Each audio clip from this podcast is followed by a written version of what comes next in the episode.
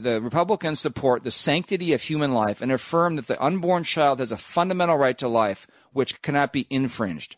The Republicans oppose taxpayer funding of abortion, complete opposite. Calls for a permanent ban on federal funding and subsidies for abortion and health care plans that include abortion coverage. Uh, Republicans oppose the FDA's approval of Mifeprex, the abortifacient formerly known as RU486. The Republicans oppose euthanasia and assisted suicide. I'm just reading this right off their, their platform.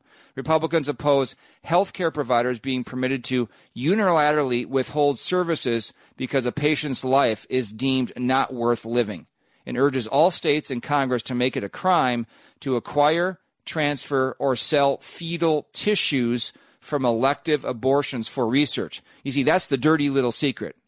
It's a dirty big secret, actually, going on in this country that the abortion industry not only kills unborn or partially born children, but in, in those cases, they sell the body parts.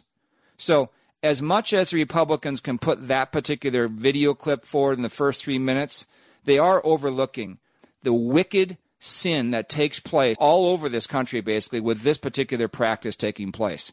I don't see how God does not judge this nation severely for this taking place. Now, the Republicans aren't for that, mind you, but to overlook that and still think, you know, we are so great and so righteous, and they're not saying that, but you can you cannot look at America like that when that is taking place in our country and the moral depravity which is affirmed in this country. Again, Republicans aren't affirming that; they're affirming the opposite.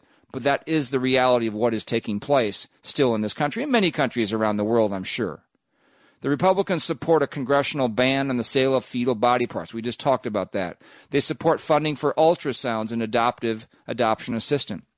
They support states protecting women and girls through laws requiring informed consent, parental consent, waiting periods for abortion, and clinic regulation. As you can see here, there is one item after the other on the protection of life.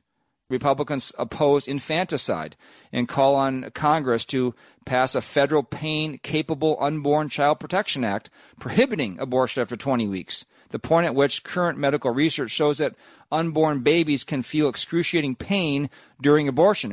Republicans support state and federal efforts against the cruelest forms of abortion, especially dismemberment abortion procedures, in which unborn babies are literally torn apart limb from limb. This is right from the Democrat National, sorry, the Republican National Committee platform. And finally, on the issue of bioethics, the Republicans support a federal ban on sex selection abortions and abortions based on disabilities, which of course the Democrats support. They, they think you should be able to have an abortion for any reason. If you don't want, oh, you're having a girl? Oh, you don't want a girl? Okay, abortion. Oh, you're going to have, there's going to be a problem with your, your Down syndrome? Okay, abortion. Just think about if there was nothing else we talked about today, that particular issue of life, as if the life in a woman's womb weeks or months before it's born is actually not a human being, that should be enough for any Christian to say, well, it is so easy for, to, to understand, so obvious to understand which side should be uh, supported and which side should be opposed.